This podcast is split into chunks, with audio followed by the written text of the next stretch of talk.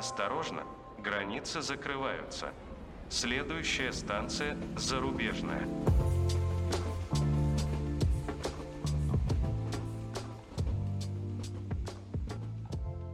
Всем привет! Это подкаст «Станция Зарубежная» и его ведущие Вова и Даша. В этом выпуске мы окажемся в столице Финляндии Хельсинки. В гостях мой друг, с которым мы когда-то учились там и жили вместе в общежитии. Илья решил вернуться в Финляндию и временно обосновался там. Чем он занимается и чем можно заниматься в Финляндии и сколько это стоит, слушайте в сегодняшнем выпуске.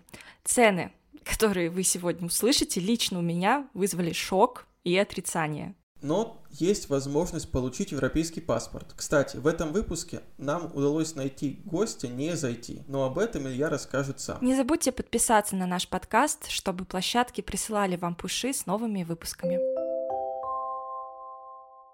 Илья, привет, я Даша. Привет. Вот я подружка, ладно, скажу, я лучшая подружка девушки Вовы. Вот, а ты кто? А я лучшая подружка, одногруппник Вовы. Нет, ну смотри, короче, история такая. С Вовой мы знакомы с университета. Когда мы поступали вместе с ним в Финляндию, учились, выпало так, выпала честь ему и мне жить в одной квартире. Ну вот с этого момента мы вот с Вовчиком и познакомились и общаемся. Сейчас уже, конечно, намного меньше, потому что дороги нас развели, но все равно стараемся поддерживать общение. А на кого вы учились, Вов, ты вообще кто? А строительные инженеры мы должны были быть. Проектировщики металлоконструкций. Ой, нифига себе, я не думала. Она, она так не звучит, не ври. На финском языке это означает строительный инженер. Ничего мы... Но там было написано Major in Steel Structures. А что это значит? Ну, то есть, вот, э, что, это прораб? Кто это? Нет, это, ну, люди, значит, ну, инженеры. Проектировщики. Да, в понимании инженера. То есть вы сидите, рисуете, чертите, как построить дом, какие-то элементы? Ну, грубо говоря, да, там расчеты должны делать были по задумке университета. Сколько домов в Финляндии ты уже построил? Я? Ни одного. Я не, рабо... Я не работаю инженером. Я не работаю инженером. А чем? Чем ты занимаешься? Слушай, я занимаюсь тем, что делаю расчеты, но расчеты не инженерные, а расчеты скорее финансовые. То есть я занимаюсь тем, что я рассчитываю стоимость проекта. Моя задача состоит в том, что вот мне накидали там разных предложений, я это все скомпоновал все в едино, сделал, соответственно, какую-то там цену, сформировал, и мы вместе с продажниками идем, и они продают, соответственно, а я их поддерживаю в это время. То есть они мне там говорят, так, нужно скидочку сделать, я такой, оп-оп, давай-давай. Ух ты, а что вы продаете? Ой, мы продаем оборудование для заводов. Компания занимается тем, что мы проектируем, производим это оборудование, которое поставляется потом непосредственно заказчикам. Оборудование, оно вообще предназначено для горнодобывающей промышленности. Интересно, то есть, получается, достаточно один раз в жизни научиться считать, и потом можно работать в любой отрасли? Наверное, да, но после университета я вообще забросил идею стать инженером. Я хотел вот именно что-то вот в таком духе попасть в финансовую какую-то сферу, да, но так как у меня такого бэкграунда прям не было. Роль сметчика — это, наверное, одна из идеальных тех профессий, которая мне подойдет. И, соответственно, когда я после университета переехал обратно в Питер, устроился на работу и три года проработал тоже сметчиком, но там было все попроще, конечно. Там я занимался тем, что я рассчитывал стоимость дома. Ну, то есть компания занималась строительством домов, и я как бы рассчитывал стоимость этих домов. А как вы с Вовой оказались в Финляндии, вы там учились, как, по какой визе вообще, расскажите, интересно же, человеку, который получал образование в России, кстати, в Питере. Я оказался лично случайно. Узнал, что можно, есть такая возможность поступить в Финляндию, в университет. Пошел на подготовительные курсы и поступил в Финляндию, как-то так. Ты одиннадцатиклассник. Тебе нужно понять, что ты будешь дальше по жизни делать, на кого учиться, где учиться. Там все в основном рассуждают, что нужно ехать в Москву, там, ну, Санкт-Петербург, ну, города-миллионники. А ты берешь и решаешь: Финляндия. О, прикольно, буду там жить. Язык финский не знаю, наверное. Но почему бы и нет? Я жил в Питере, поэтому уже как бы был в, в городе-миллионник. Если дальше ехать, то только Москва, либо оставаться в Питере. Но у меня было такое понимание уже, наверное, в одиннадцатом классе, потому что я учился-то не очень хорошо, и чтобы сдать хорошо ЕГЭ, то мне надо было приложить очень много усилий, а я не хотел их столько прикладывать ради учебы. И, соответственно, если бы я поступал бы в Питере, то я, скорее всего, поступил бы только на платное. А Финляндия — это была единственная оставшаяся страна в Европе, которая предлагала обучение бесплатно. Я, на самом деле, вообще планировал и хотел бы, наверное, больше Швецию, но Швеция... по-моему, когда я поступал, она за год до этого закрыла бесплатные квоты для студентов из не Евросоюза, и осталась только Финляндия на тот момент, и поэтому вот выбор пал на Финляндию. Ну, конечно, это еще и, знаешь, родительский такой толчок, потому что они хотели, чтобы я уехал за границу учиться, но возможности финансовой, конечно, не было, у них Финляндия это была единственная опция. А в одиннадцатом классе я вообще не понимал, что я хотел, и, и кем я хотел, раб- хочу работать, и, и, и что я хочу изучать. Вообще такого не было.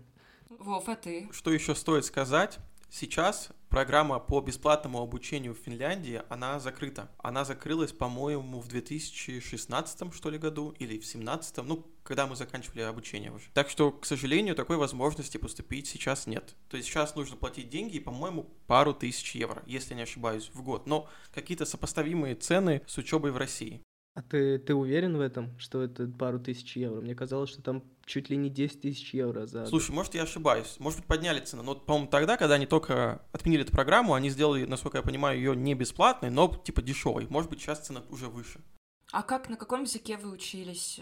Много ли было русских? Ну, или около русских? Язык, конечно, английский. То есть там две опции можно поступать. На финском языке обучение происходит, либо на английском. Так как финского мы не знаем, но английский знаем, поэтому мы поступали на английский язык обучения. По поводу сколько ребят было, да мне кажется, наверное, процентов пятьдесят было, если не больше русскоговорящих. Оставшаяся часть, там, процентов пятьдесят-сорок, наверное, это были иностранцы.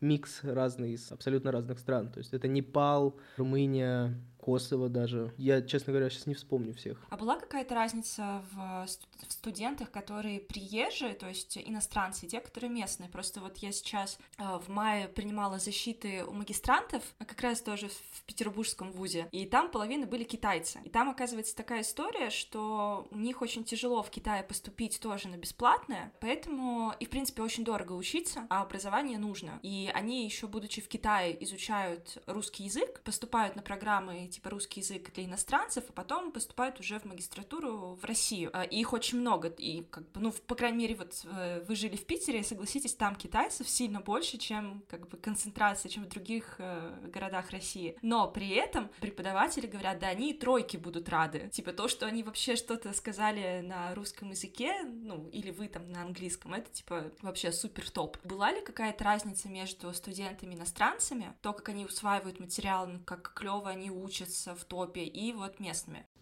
Местными ты имеешь в виду финны в нашем случае, да? Да.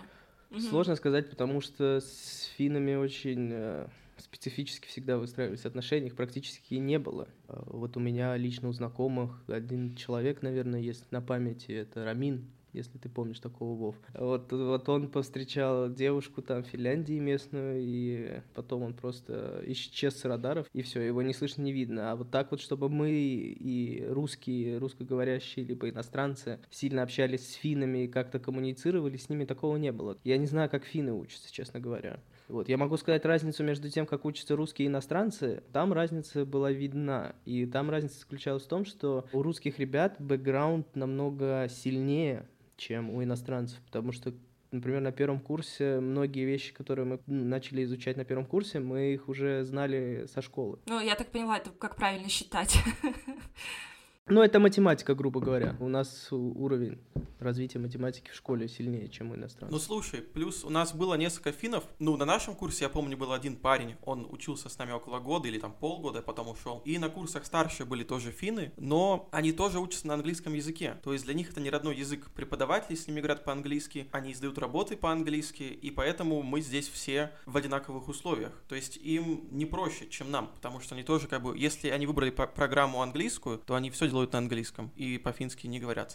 Блин, ну это, кстати, было бы прикольно, я бы поучилась э, только на английском языке, мне кажется, это очень хорошо прокачивает э, язык. Конечно, прокачивает, но я могу сказать, что не в нашей сфере, не в сфере инженеров, потому что у нас в основном это цифры, не знаю, формулы, то есть у нас язык цифр. А если поступать на какой-нибудь там бизнес, администрейшн или какие-нибудь там другие факультеты, то там, конечно, да, ты, дел... ты готовишь презентации. А мы что делали? Мы только считали. Ко- иногда кое-как сделать какую-то презентацию, где мы такие выходили, там, тык-тык-тык-тык, так, смотрите, там такая формула, и все. Я могу сказать, что мой английский язык не сильно супер прокачивался, когда я учился в университете. А сейчас ты на каком языке говоришь в Финляндии? Продолжаю на английском. финском. Так до сих пор я не знаю финский. Ну, то есть абсолютно нормально, можно жить в стране, зная только английский, и тебя все будут понимать, там, парикмахеры в магазине. Мне это вообще не вызывает никакого дискомфорта, честно говоря, потому что я живу в столичном регионе, живу в Хельсинки, и в Хельсинки все довольно-таки просто, потому что все говорят на английском. Я практически не встречал, наверное, на своей практике, куда бы я пришел, там, задал какой-нибудь вопрос, или мне надо что-то было узнать, и мне бы сказали, что, извините, мы не говорим по-английски, только по-фински. То есть такого, наверное, не было. Что касается, например, сервисов, услуг, связанных с документами и так далее, вот как наши какие-нибудь, как госуслуги, тоже большинство уже есть опция выбрать английский язык. Слушай, вот я задам последний вопрос, а то Вова сидит, молчит, я все время перебиваю, но мне просто интересно. А почему ты в итоге остался в Финляндии? А к Вове вопрос, почему ты в итоге уехал из Финляндии обратно? Илья уехал, мы оба уехали, он просто потом вернулся. Я могу сказать за себя, я к концу обучения понял, что это не та специальность, по которой я хочу работать, и что я хочу переходить в ай ти, а в Финляндии это было сделать очень сложно, потому что у них сектор развит, работу найти, ну, нелегко, когда у тебя нет никакого опыта или образования релевантного. Плюс в Финляндии вообще любую работу сложно найти, потому что, когда мы пытались в универе устроиться уборщиками, мы этого сделать не могли.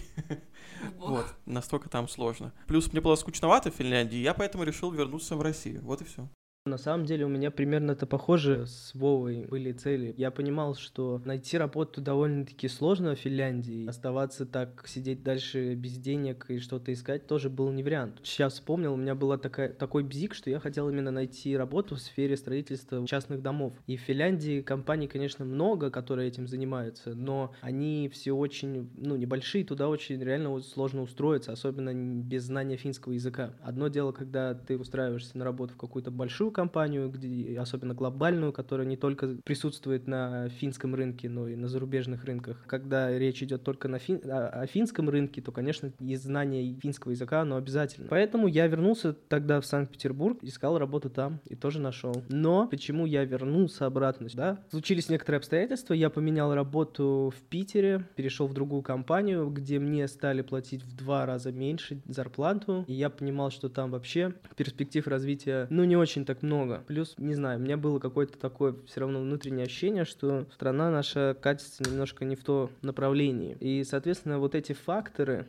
то, что нету развития на работе, куда идти дальше, потому что, в принципе, все компании, они примерно похожие, переходить просто так, такую же компанию, просто под другим названием смысла не имеет. Непонимание того, что будет дальше. Из этого, наверное, сложилось то, что я решил, что надо возвращаться. А образование уже есть. Гораздо проще мне будет там найти работу. Долго, кстати, искал? Ну, то есть, почему вас уборщиками-то не взяли?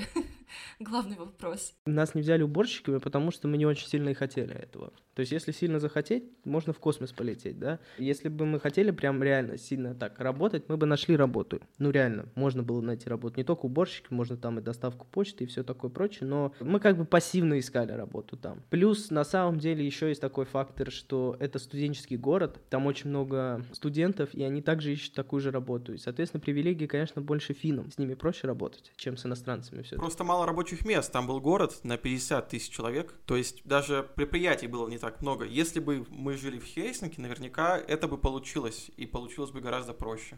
Да, я согласен. Но при желании можно все равно найти было, поверь. Как быстро ты нашел работу в Финляндии, когда второй раз туда приехал? Я начал искать работу, наверное, где-то с конца лета две тысячи девятнадцатого года. Где-то с августа месяца. Искал работу, наверное, в течение четырех месяцев. Ну, нормально. Было, чтобы найти тебе работу. То есть ты нашел ее за четыре месяца, где ты искал и что у тебя спрашивали? Работу я искал изначально, пытался найти через поисковые платформы типа Headhunter, только которые в Финляндии я искал. Через них там вообще был нулевой выхлоп. Не то, что мне отказывали, а мне вообще ничего не приходило, то есть даже отказов не было. То есть ты отправляешь свое, свое резюме, и оно уходит все время, ну, в пустоту. В один момент мне подсказала моя девушка, что ты попробуй LinkedIn, потому что это реально рабочая штука. А на тот момент у меня линк, ну, LinkedIn, он, конечно, был, но там не сильно была забита какая-то информация. И я стал заполнять его, оформлять, то есть все там красиво писать, свой стаж, обучение про свое. с помощью LinkedIn я как раз-таки и нашел работу, а точнее она меня нашла, потому что получилось так, что меня нашла рекрутинговая компания в Финляндии и предложили: не хочешь ли поработать на этой должности в этой компании? Я говорю: да, классно, давайте. Они говорят: ну хорошо, тогда давай мы проведем с тобой интервью, посмотрим на тебя, потом, если ты пройдешь этот этап, то мы уже непосредственно тебя свяжем с работодателем, и он тогда проведет интервью с тобой. Я прошел с ними интервью, они меня потом связали с работодателем, я прошел с работодателем интервью, и работодатель сказал: да,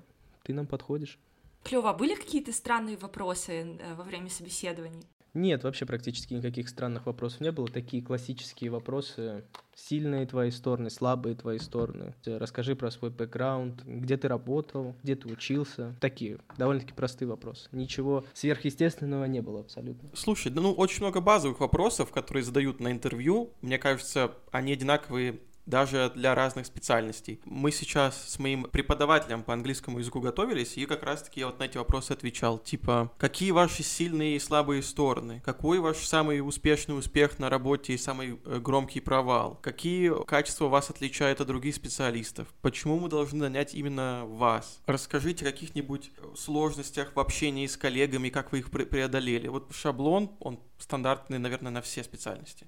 Ну да, в принципе, я когда готовился к интервью, я так вот и загуглил, грубо говоря, вопросы, которые задают при интервью. Я эти просто вопросы проработал, потому что если мне их так, конечно, задать в лоб, мне будет сложно на них ответить. Я их проработал заранее, и какие-то вопросы действительно они задали. Блин, а я люблю странные вопросы на собеседовании. Люблю смотреть, как люди реагируют, и как они пытаются размышлять, пытаясь найти ответ и найти подвох, почему ты задаешь такой глупый вопрос. Это не мой фирменный вопрос, я его подслушала у коллеги, но считаю, что это вообще пушка, бомба, ракета. Я спрашиваю в конце собеседования: тебе нужно приготовить омлет, как ты это сделаешь? Я бы просто достал бы сковородку, разбил бы яйца, взболтал бы и приготовил омлет без молока. Не люблю молоко. Скрэмбл. А ты, Вов? Также я не люблю молоко, поэтому это был бы не омлет, а просто яичница, болтунья, да. Может быть, я бы еще потер туда сыра. Мы прошли? Не, слушай, тут правильного ответа нет, ты все равно под разную должность, под разную специальность ищешь определенные качества. Вот вы ответили достаточно быстро, но вы не спросили, например, а зачем и для кого я это делаю? То есть я бы вас не взяла какими-нибудь продуктами-технологами, потому что к вам бы приходили, ставили задачки, а сделай вот это, и ты такой: да, хорошо, я пошел делать, а зачем, а насколько это нужно, для кого, целевая аудитория, это нет, вы не спросили, вы просто сразу так типа погнали готовить. Но зато Илья очень подробно и быстро глаголами описал, что он сделает. То есть он очень быстро ответил, а не так, что размазал, знаешь: так, я, значит, пойду сначала в магазин, я закажу доставку. Это значит, что человек будет пользоваться аутсорсом, а не сам что-то делать in-house. Да главное просто быстро сделать прототип, а потом посмотрим. Может быть, вообще никому не понравится такая яичница, а может, всем зайдет. Надо смотреть, изучать рынок. Ну, мы поняли, что уже важно правильно отвечать на вопросы при интервью, но нужно же еще иметь какие-то компетенции, чтобы тебя приняли на работу. Мы, мы о чем с Ильей думали, когда до этого созванивались, что очень сложно попасть на работу инженеру за границу, потому что есть большая разница в ГОСТах. В России есть ГОСТы, в Европе есть Еврокод, есть разные, соответственно, подходы к расчетам, и чтобы перейти с одного рынка на другой, нужно переучиваться сильно и софту, и принципам, и формулам, и это непросто. А вот в твоей специальности, насколько она, как сказать, применима вне России? На все сто процентов. Здесь никакого переучивания не нужно. Нужно просто иметь понимание, как свести дебет с кредитом. Но это, конечно, больше бухгалтерия, я уже рассуждаю, но все равно принцип такой. Очень базовые понятия, где они распространены и у нас, в России, и за рубежом, неважно, будь то Европа или Америка. Просто, наверное, в Америке там футы, а не метры и так далее. Да, я к тому, что, ну, по факту, не очень важно иметь какое-то образование, именно профильное или образование заграничное, чтобы найти работу. Скорее важен опыт в России прикладной, который применим как раз-таки в той стране, в которую ты хочешь переехать, и хорошее знание английского, ну или нормальное, чтобы ты, в общем, мог коммуницировать. Это все зависит от должности. Конечно, если ты там претендуешь на какую-нибудь sales-позицию, то английский должен быть очень хороший, ну плюс и язык должен быть подвешенный, да. В моей же сфере Да не то, что все решают цифры, а, знаешь, знать язык совершенства не обязательно. Потому что, когда я устраивался на работу, просадился уровень английского, так как я переехал в Питер, я не особо его нигде не применял. Может быть, там только смотрел ютубчик, видео всякие на английском языке, но это только на понимание лишь влияет, а не на речь мою. И поэтому, когда я устраивался на работу, у меня язык был, ну, скудненький довольно-таки. Особенно, когда я проходил интервью, я очень сильно переживал, нервничал, и у меня английский вообще просел до уровня, я не знаю, первого класса, где я говорил такими очень простыми, коротенькими предложениями. Так, а можно я задам вопрос? Ты сказал, что ты, тебе девушка посоветовала зарегистрироваться и завести в LinkedIn резюме. Ты переехал с девушкой или она из Финляндии? Нет, она из Питера, мы переехали вместе. Очень круто, я могу сказать, получилось, что мы нашли примерно одновременно работу. Она на месяц раньше, я на месяц позже. На самом деле интересно, как вот я с, с кем не познакомлюсь, вот тут, допустим, в Армении или в рамках подкаста, если кто-то переезжает, то преимущественно это сразу пары. По одному я вообще никого толком не знаю. Ну, потому что одному это всегда сложнее для человеческой личности. Всегда проще, когда есть какая-то поддержка. Если бы я, наверное, переехал бы в Финляндию один тогда, работал бы здесь, я, наверное, в какой-то момент бы психанул до событий, которые случились двадцать четвёртого февраля. Я бы, наверное, психанул бы и вернулся обратно в Питер, потому что здесь довольно-таки очень тяжело жить одному. А почему? Здесь небольшой э, социум, здесь не так много ребят, с которыми можно коммуницировать, общаться, так как, ну, большинство привыкли к такой, к домашней, я не знаю, жизни, к прям вот, ну, сидеть дома и так далее. Но это тяжело для меня. Я человек, который всегда на бегу, в каких-то делах, в суматохе, особенно после Петербурга, это прям было очень тяжело. После Петербурга? Петербург, суматоха, мы точно жили в одном городе. Ну, у меня получалось так, что с утра, грубо говоря, проснулся, поехал на работу, потом в зал, потом с друзьями встретился, посидел, и часов в двенадцать в час я приехал домой, и все по новой на следующий день. А здесь я, получается, проснулся, поработал, и все, и сижу, думаю, а что мне делать дальше полдня. В Финляндии совершенно другой ритм. Но Питер, если все говорят, что он медленный, то Хельсинки, он, я не знаю, очень медленный. Там никто не спешит. Вообще никуда. Даже нельзя, мне кажется, сравнить там Москву и Питер, да, конечно, там Москва — это сумасшедший город, а Питер — это медленный город. Мне кажется, все равно не такая разница между тем же Петербургом и Хельсинки. Ну, Финляндия, давайте говорить. Хельсинки еще как-то более-менее, но Финляндию, если брать, то это вообще. А по погоде в Финляндии также все грустно и пасмурно, как в Питере? Все абсолютно идентично.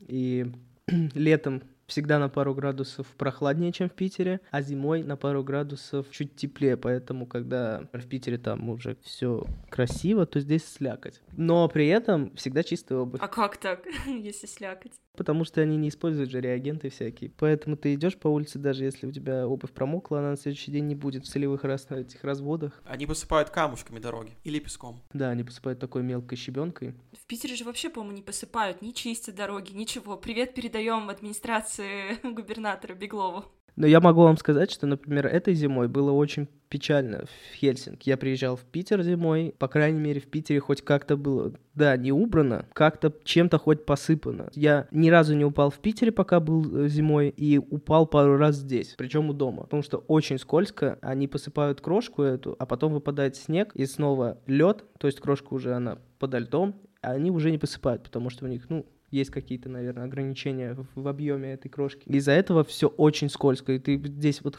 ходишь как на льду. А как работают финны? Ну, типа, отвечают ли они по выходным на письма? Засиживаются ли на работе до десяти, как русские? Финны, на самом деле, я не знаю, это как зависит, наверное, от компании, потому что я тоже очень много слышал, что финны, они такие, они прям вот от звонка до звонка. То есть они пришли там в девять часов на работу, да, они ушли, пять часов сработали, свои восемь часов отсидели, и И все. У нас в компании совершенно не так. То есть у нас очень многие люди работают овертайм, у нас очень многие люди работают по выходным. Ну, все зависит от твоей загруженности. То есть если у тебя много проектов и у тебя какие-то там горящие дедлайны, то, конечно, все работают, пашут и... И вообще там никто не говорит про work-life balance с точки зрения, что вот мои восемь часов, до свидания, я, я пошел. Что еще могу сказать про финнов? Они довольно-таки такие спокойные, прямолинейные ребята, не такие педантичные, как немцы, потому что я имел опыт работы с немцами в компании, где я сейчас работаю. У нас глобальная компания, у нас офисы находятся по всему миру, в том числе и в России, и в Германии, но главный офис в Хельсинки. Вот я работал с разными людьми, я могу сказать, что вот с финнами мне больше всего комфортно работать. А как... Я просто помню, что я когда училась в Петербурге, то это была такая классическая история, что на выходные смотаться в финку, и что в Петербурге есть много маленьких таких магазинчиков, где продаются товары из Финляндии. Учитывая такую близость, есть ли в Финляндии какое-то сильное русскоговорящее сообщество или бизнесы? Если мне не изменяет память, то на сегодняшний день я ради интереса гуглил, и получается, что в Финляндии население у нас пять с половиной где-то миллионов человек, из них пятьдесят тысяч — это русскоговорящие люди. Не обязательно, что они из России, но русскоговорящие.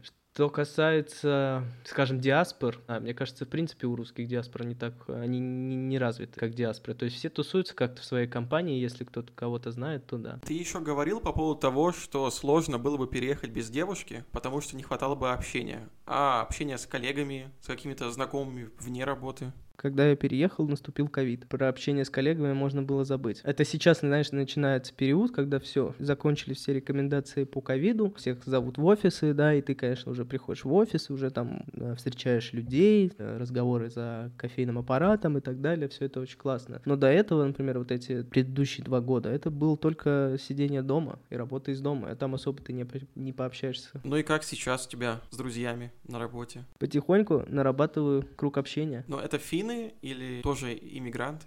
На работе это и финны, и иммигранты. Но за пределами работы я пока еще ни с кем не общаюсь. То есть я не дружу.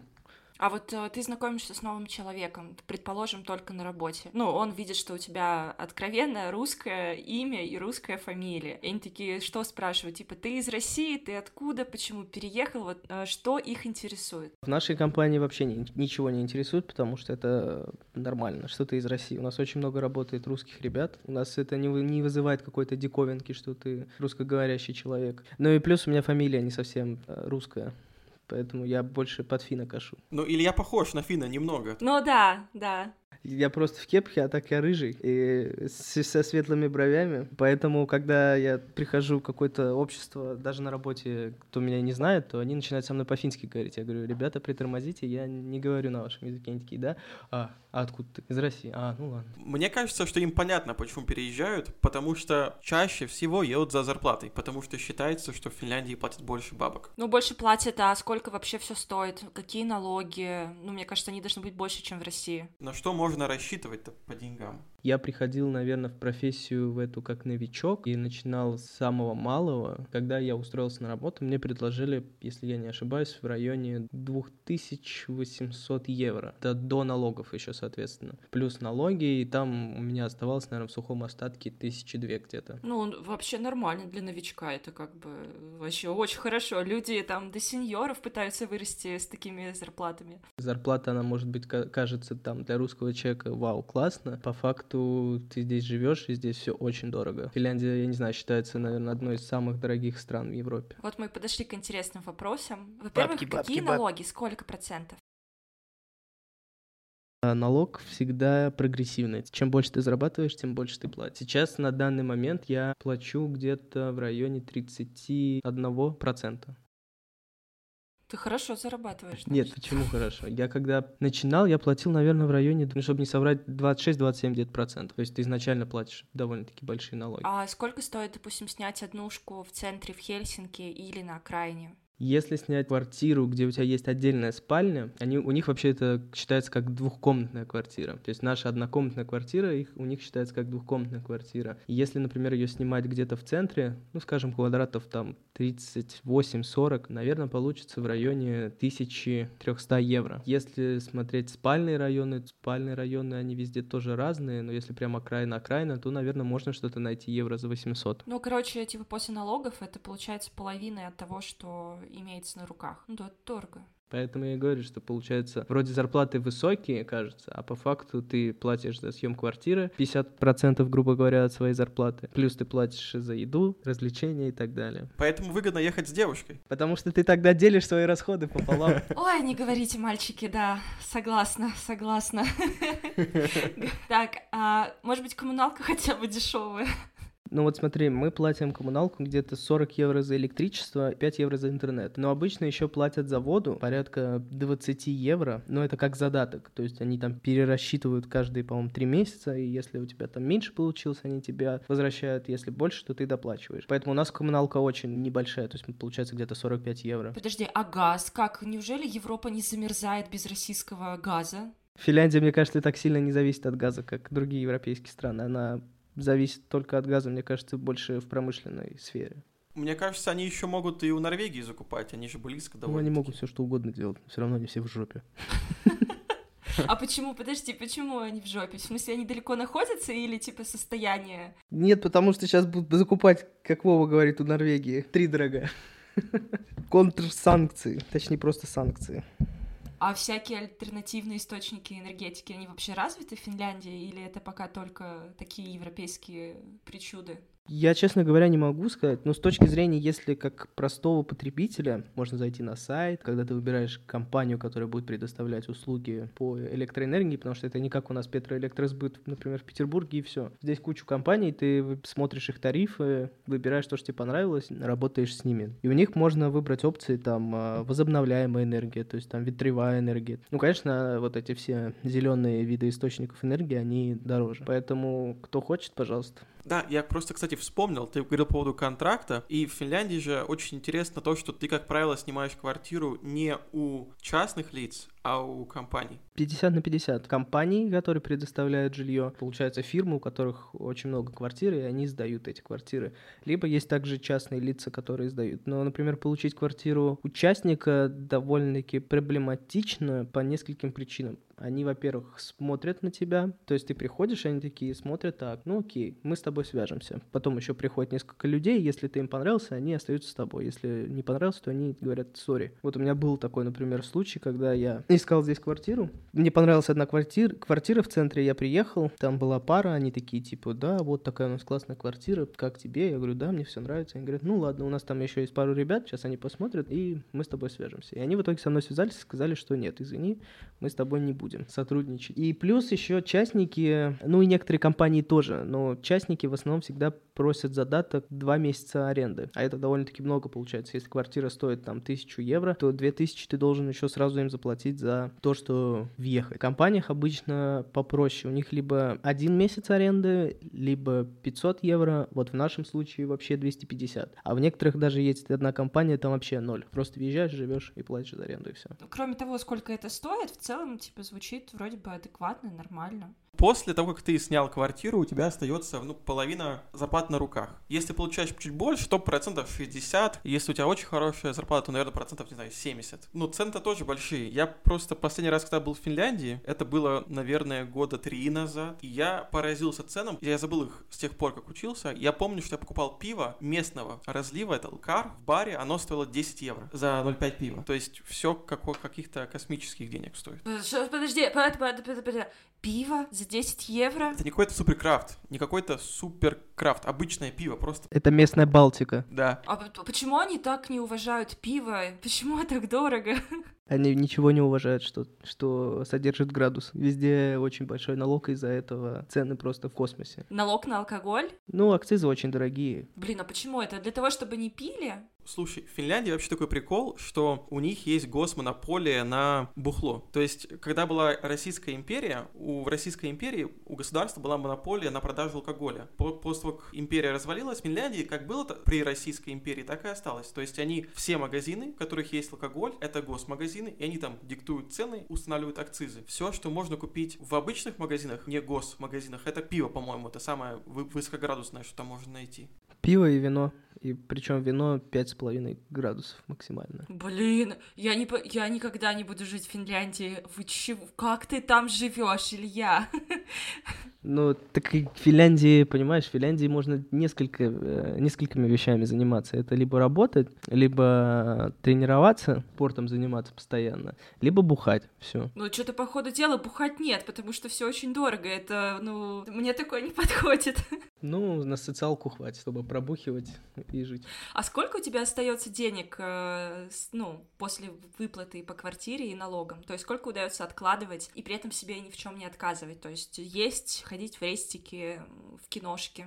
Ну, киношки, кстати, ну, тоже дорогие. Ну, Илья, объясни вообще ценовую политику в целом, потому что, мне кажется, Даша не понимает, сколько стоит в кино сходить, сколько стоит покушать. Я могу так сказать. Мне кажется, ни один, наверное, месяц не жил так, что я ни в чем себе не отказывал. Я все время себя в чем-то отказываю. Я отказываю это по причине того, что в моей голове не умещаются такие цены с таким качеством. Если мы говорим, например, про там, еду, рестораны и вот всякие вот такие развлекаловки, качество еды, оно довольно-таки, ну, ну, средненькое такое, да, а цены прям вообще какие-то космические, то есть если хочешь сходить там в ресторан, вот буквально вчера я был в ресторане с коллегами, мы заказали стейк с картошкой, и он стоил сорок евро, хотя по вкусу, ну, довольно-таки такой себе, то есть в России у нас за полторы тысячи рублей, если ты закажешь такой стейк, то тебе принесут там прям вообще вау, и ты такой думаешь, да нафиг мне этот стейк нужен за сорок евро, а плюс еще взять там бокал пива, какой-нибудь десерт, так и у тебя и получится счет на человека шестьдесят-семьдесят евро. Блин, вообще жесть, а вот что с ними не так, с финнами, почему так дорого,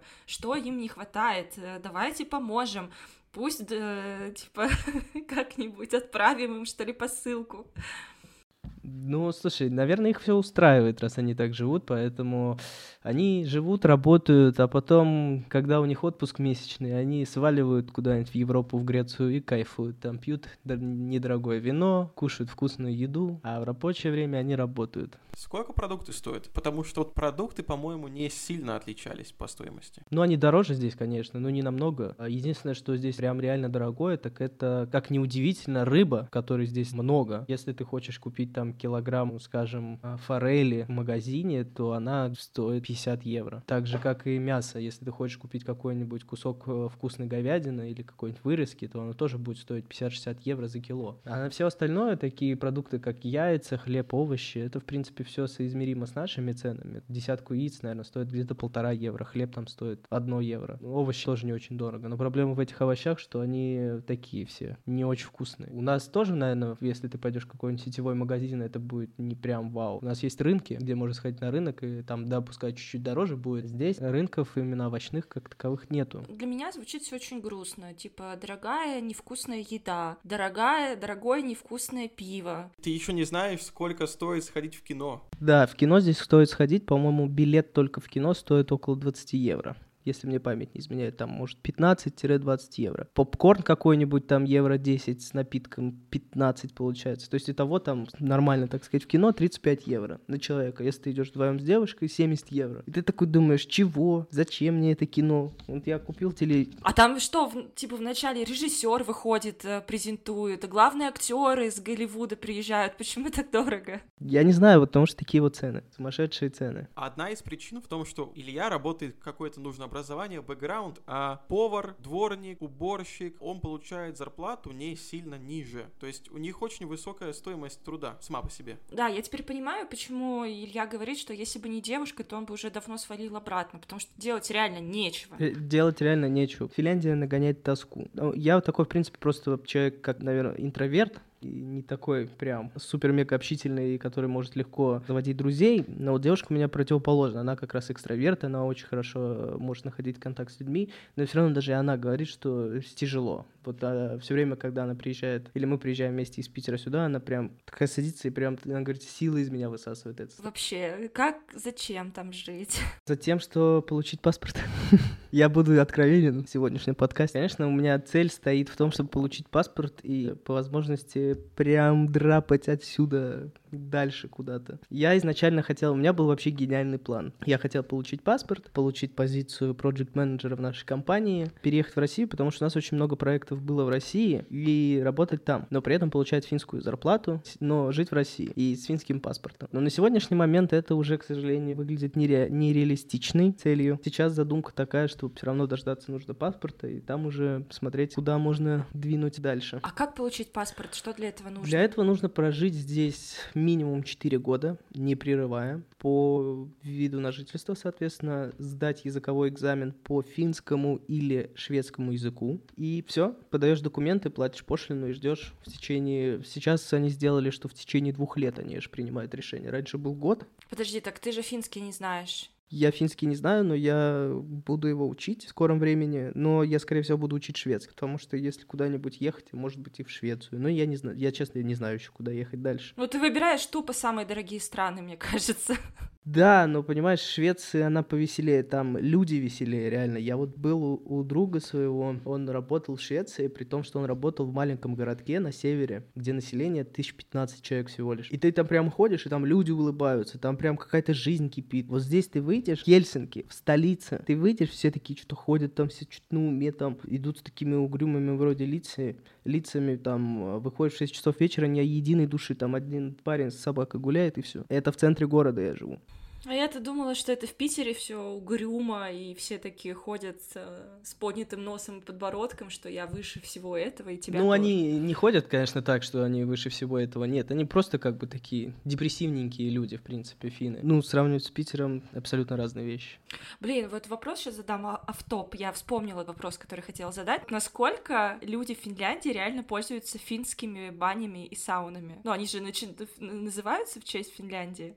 Катастрофически много, я могу так сказать, то есть, ну... Да ладно, вс... реально? Да, да, любой уважающийся финн должен построить себе сауну. Настолько это развит, во-первых, очень много общественных саун. В каждом доме практически, наверное, процентов девяносто в каждом доме есть своя сауна общественная, домашняя сауна, где ты можешь записаться и ходить в нее. Плюс еще также в большинстве квартир, которые идут, большие уже квартиры, там двушки, трешки, там э, есть сауна именно в квартире. Даже есть какие-то, я очень видел, вот сейчас в новых домах делают студии, где там квартира тридцать метров, а у тебя есть сауна. Представляете? Блин.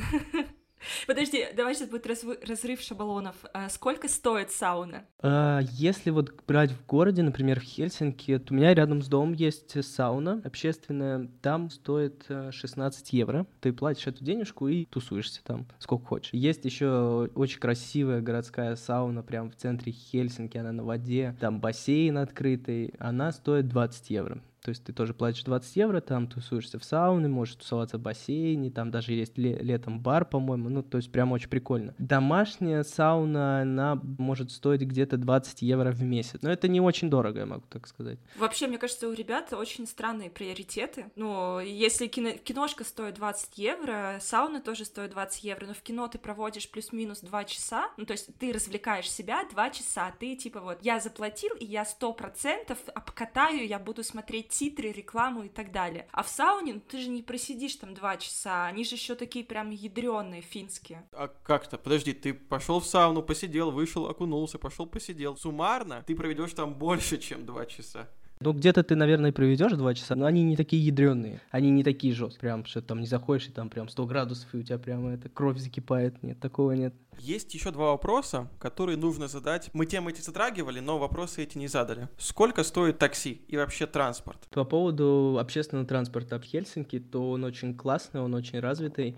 У них есть э, такая компания эйч эс эл, которая занимается... перевозками пассажиров по столичному региону. Там у них устроено так, что город разбит на зоны. Ты покупаешь билет, соответственно, в зависимости от зоны, где ты находишься и куда ты едешь. Самая популярная зона а бэ, билет стоит где-то два восемьдесят. Полтора часа он действует. И ты можешь, соответственно, поехать как на трамвае, как на автобусе, как на метро. То есть ты проехал, например, на трамвае, пересел на автобус, пересел на метро, и ты по этому одному билету в течение полтора часа ты можешь путешествовать. Всегда транспорт приходит по расписанию, ты всегда можешь в приложении составить себе маршрут, и прям такой необходимости в личной машине у меня здесь нету. В Питере, когда я жил, у меня прям была острая необходимость, потому что ну, реально неудобно. Что касается такси, такси здесь, как можно ожидать, дорогое, но если, например, по центру ездить, поездки делать, то это не очень дорого. Это где-то, может, евро десять-пятнадцать, в зависимости от расстояния. И все равно дешевле, чем кинотеатр. Да как так? Ну, вот так вот, да. И еще вопрос по поводу эмиграции. Ты рассказывал, как получить паспорт, а как попасть в Финляндию, как получить вэ эн жэ. По визе ты не можешь, насколько я понимаю, оставаться на долгий срок в Финляндии, то есть ты приехал по, по турвизе на пару недель и выехал. А чтобы остаться на длительное время... Ну, по Шенгену ты можешь находиться здесь девяносто дней раз в полгода, но ты при этом, конечно, не можешь работать. Чтобы получить вэ эн жэ, должны быть какие-то причины. Одна из них, первая причина, это учеба. Как мы с тобой получили изначально этот вэ эн жэ, студенческую визу. Вторая причина — работа, то есть ты получаешь контракт, с этим контрактом ты идешь в миграционную службу, подаешь документы, и тебе выдают э, вид на жительство. Еще опция — это если у тебя есть, например, какие-то родственники здесь, то есть это воссоединение с семьей, но при этом не дальние родственники, это должны быть близкие родственники, там родители, сестры, братья, при том, что у тебя есть какая-нибудь сестра здесь, тебе должно быть, по-моему, меньше восемнадцати лет, чтобы на этом основании получить вэ эн жэ. Ну или брак, либо беженец. Но беженцам тоже там что-то как-то сложно строится на работу. А много беженцев сейчас? Да, конечно, прибавились, но я не могу сказать, что прям много. Но Финляндия — это далековато все-таки